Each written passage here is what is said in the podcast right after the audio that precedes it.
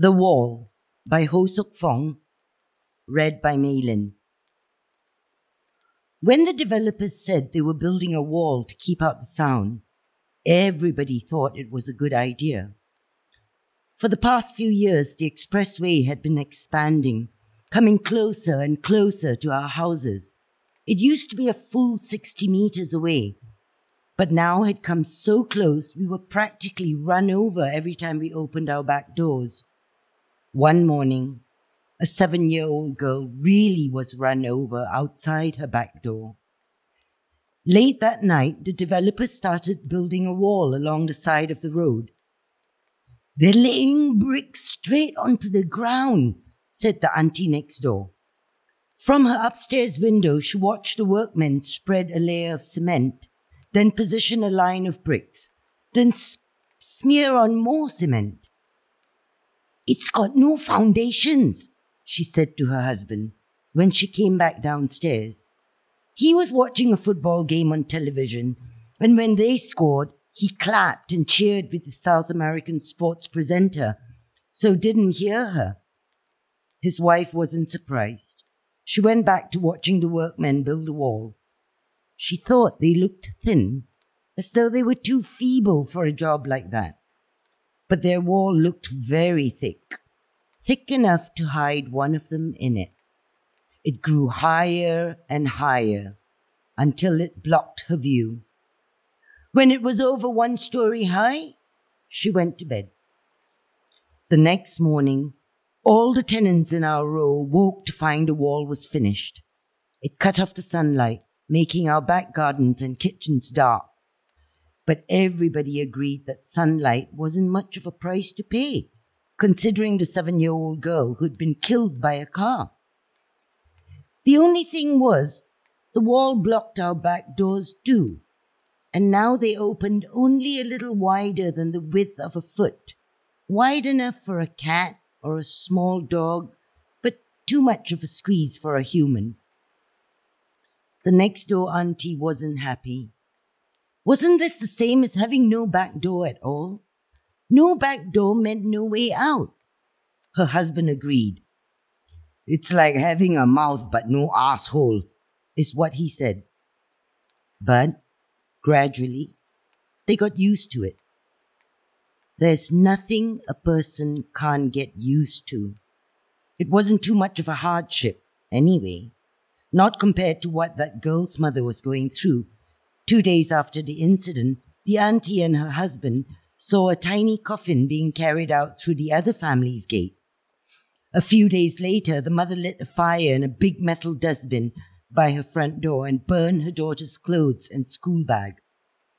The thick white smoke reeked of melting plastic and choked up the whole street.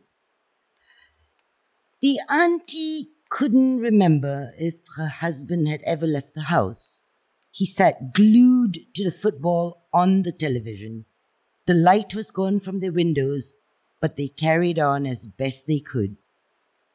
The auntie had no kids to take care of and spent most of her time in the kitchen.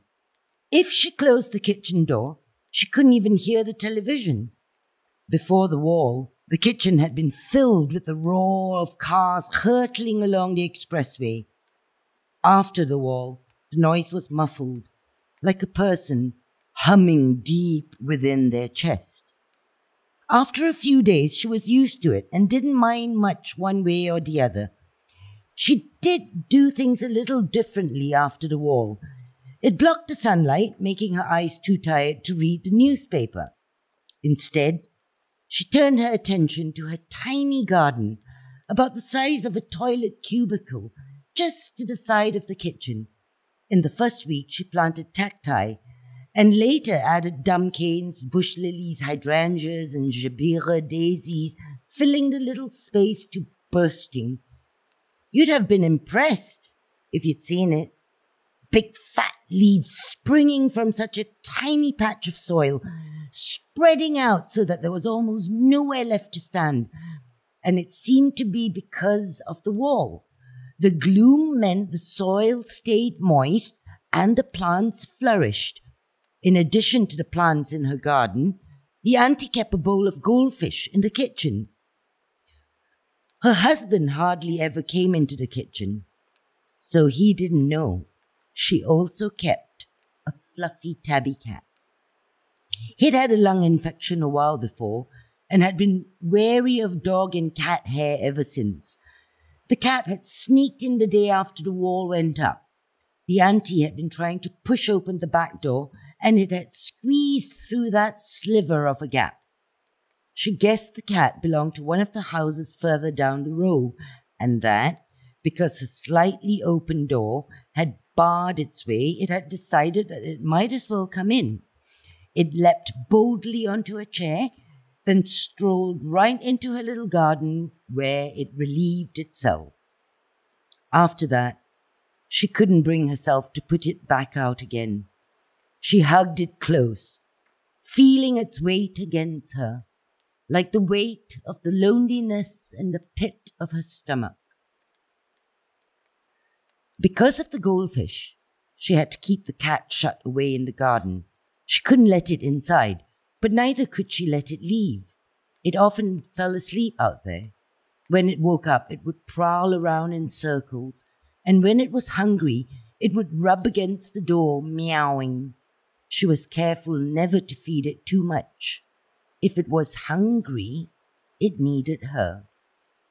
She felt there was an invisible rope between them, and when the cat was hungry, the rope pulled taut.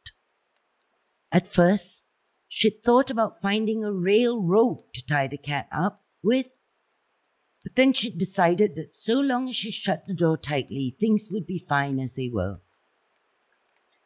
One morning, while she was out shopping, her husband went into the kitchen. He opened all three doors to the back alley, to the little garden, and to the rest of the house, and then went back to the living room, where he sat contentedly reading the paper. When his wife came home, she found a goldfish bowl smashed into pieces and water all over the floor. Her husband was just sitting there without a care in the world. What happened to the fish bowl? Her husband glanced up, but said nothing. And the cat? He shrugged. She glared at his expression, hating the way he acted as though this had nothing to do with him. A chill swept through her chest. Bit by bit, she felt her heart turn to ice. And so, when she spoke again, she was even frostier than him. Cat got your tongue what are you talking about? Have a cat if you like, don't ask me. He went back to reading his paper, flicking from international news to the sports pages. Brazil won! he exclaimed, delighted.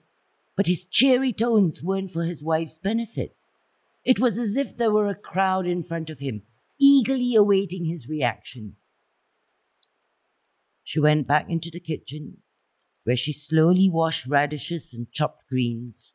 Methodically, she threw pork bones and medicinal herbs into a pot to brew into a soup. Once she'd finished, she sat down at the table. It didn't feel necessary to do anything else but think. In the afternoon, she put a saucer of fish and rice in the back alley and left the door open. She waited for a whole day, but the cat did not come back.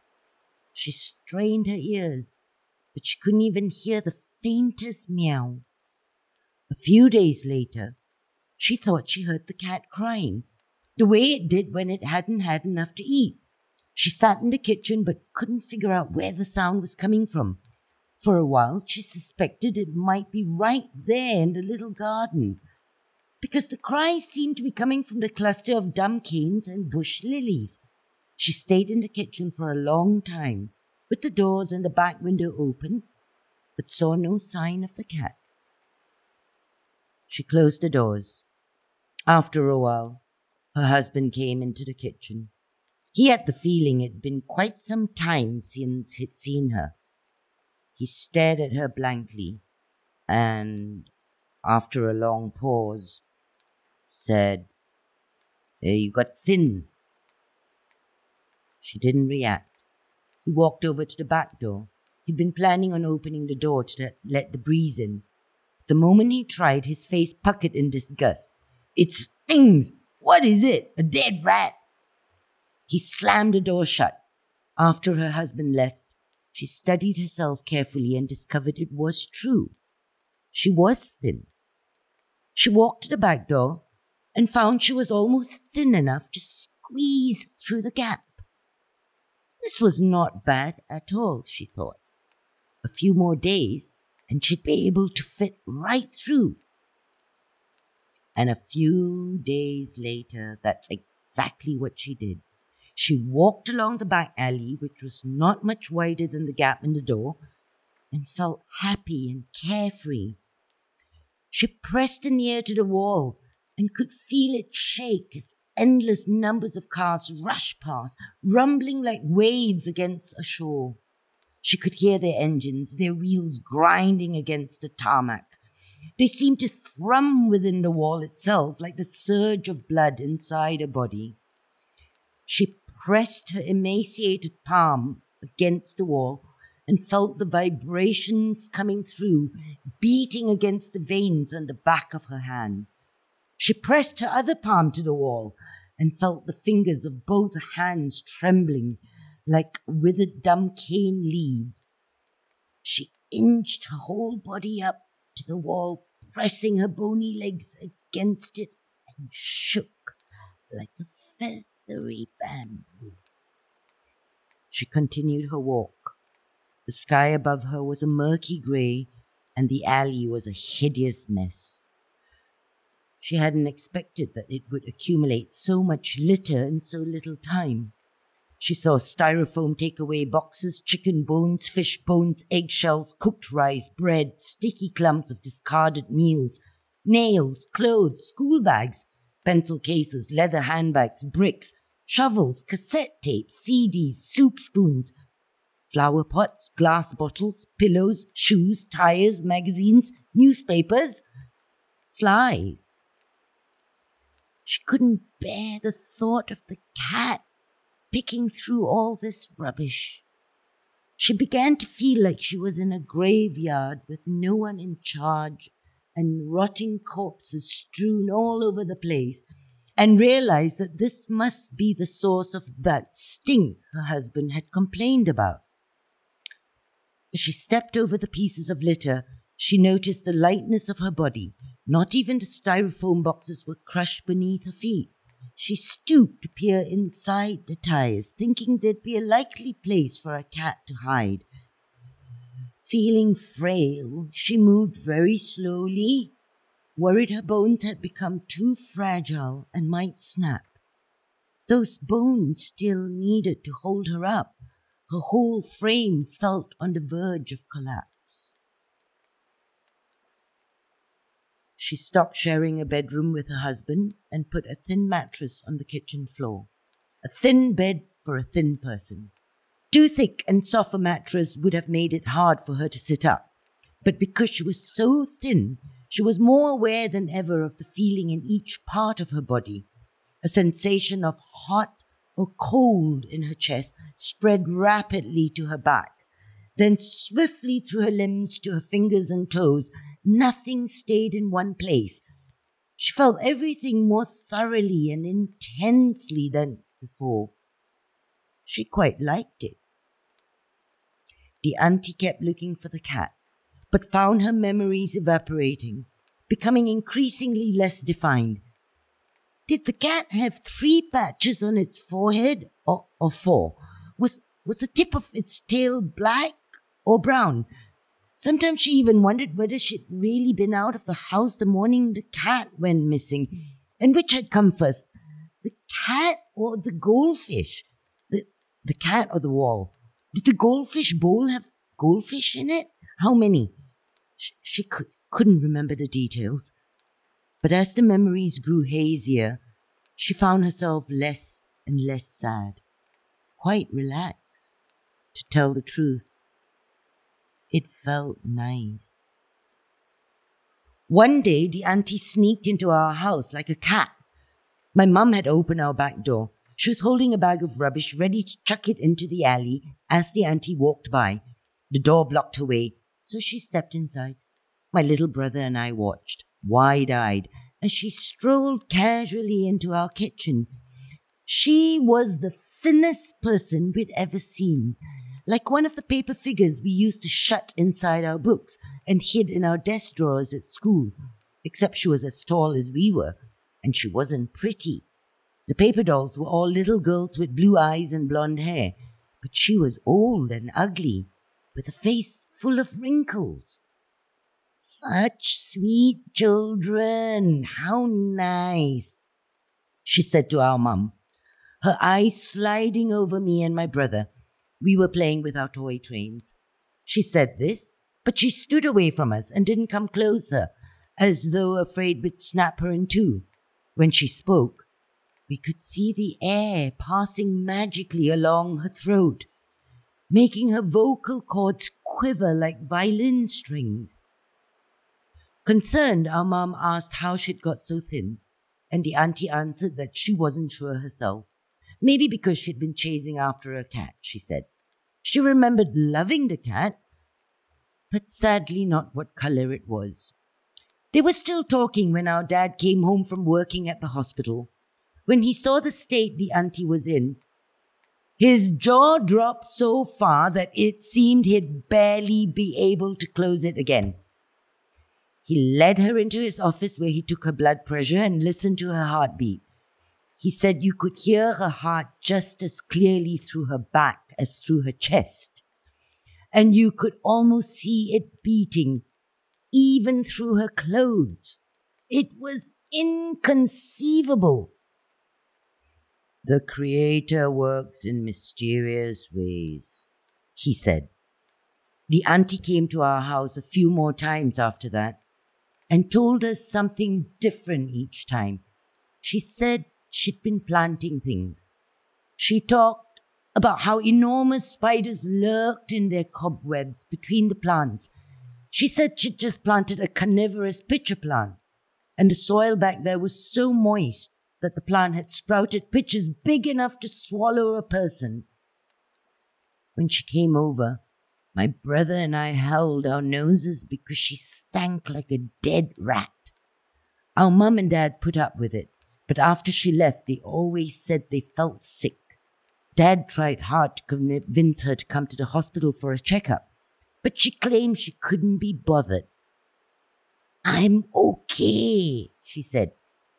I've lived enough. Dad frowned. Once I heard him grumbling to our mum saying that they'd have to set up a video camera in the auntie's house because it was truly a mystery how she stayed alive at all. We don't know whether he followed through with this plan because of what happened next. One evening, a truck smashed into the wall, sending it crashing down. We'd been asleep upstairs and felt our beds and the whole house shake. Our garden was buried under little mountains of bricks, and half the kitchen was gone. Dad was afraid the rest of the house would collapse too, and sent us to spend the night with our grandma. As we were leaving, we saw workmen arriving, dispatched by the developers. We only stayed with our grandma for one night. When we came back the next afternoon, there was no sign of the wall, not even a fragment of brick. They'd cleared it all away overnight. Once again, we had an unobstructed view of the traffic racing down the expressway. A stray dog came running down what used to be the narrow alley alongside the wall. It was hard to imagine this empty space as the filthy alley the auntie was always talking about. We couldn't see her pitcher plant. The auntie herself had disappeared. When the auntie had been gone for several months, an old stray dog raked soil with its front paws, howling in excitement, and pulled out a ball of fluff, crawling with maggots. At first, we couldn't figure out what it was. Then we saw the brown and black striped fur, and we shouted in alarm, Cat! Auntie's dead cat! An old man poked his head out of an upstairs window. He hurried down, exclaimed in surprise, and said, as if it had just occurred to him. So that's it. That's where she had the pitcher plant. He bent over, leaning close to us with his liver spotted face. There were cobwebs stuck to his collar. He said, A pitcher plant can eat a person. It ate Auntie. You scared? We slipped back into the house. The auntie had been eaten by her own pitcher plant. We couldn't form the words to tell anyone. When she appeared in our dreams, she was as thin as a moth's wing. She insisted that she wasn't dead. Your husband says you are, we said, and she snorted in contempt. Her complexion merged slowly into the grey of the wall, and it seemed that the gloom all around us was her camouflage. Later, we dreamt about her being devoured by her pitcher plant. After that, we never dreamt of her again.